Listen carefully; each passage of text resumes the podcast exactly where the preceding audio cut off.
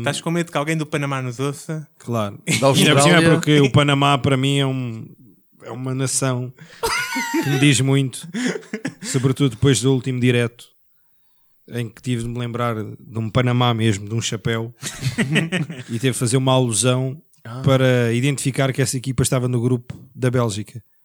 A Bélgica está no grupo da Tunísia, que jogou com Portugal eh, na fase preparatória do Campeonato do Mundo, da Inglaterra, e eu estava em direto e não me lembrava do outro nome e da outra seleção. E para não estar a olhar constantemente para o papel, pá, desenhei assim na ponta da folha, tipo algo parecido com um Panamá, que era um triângulo.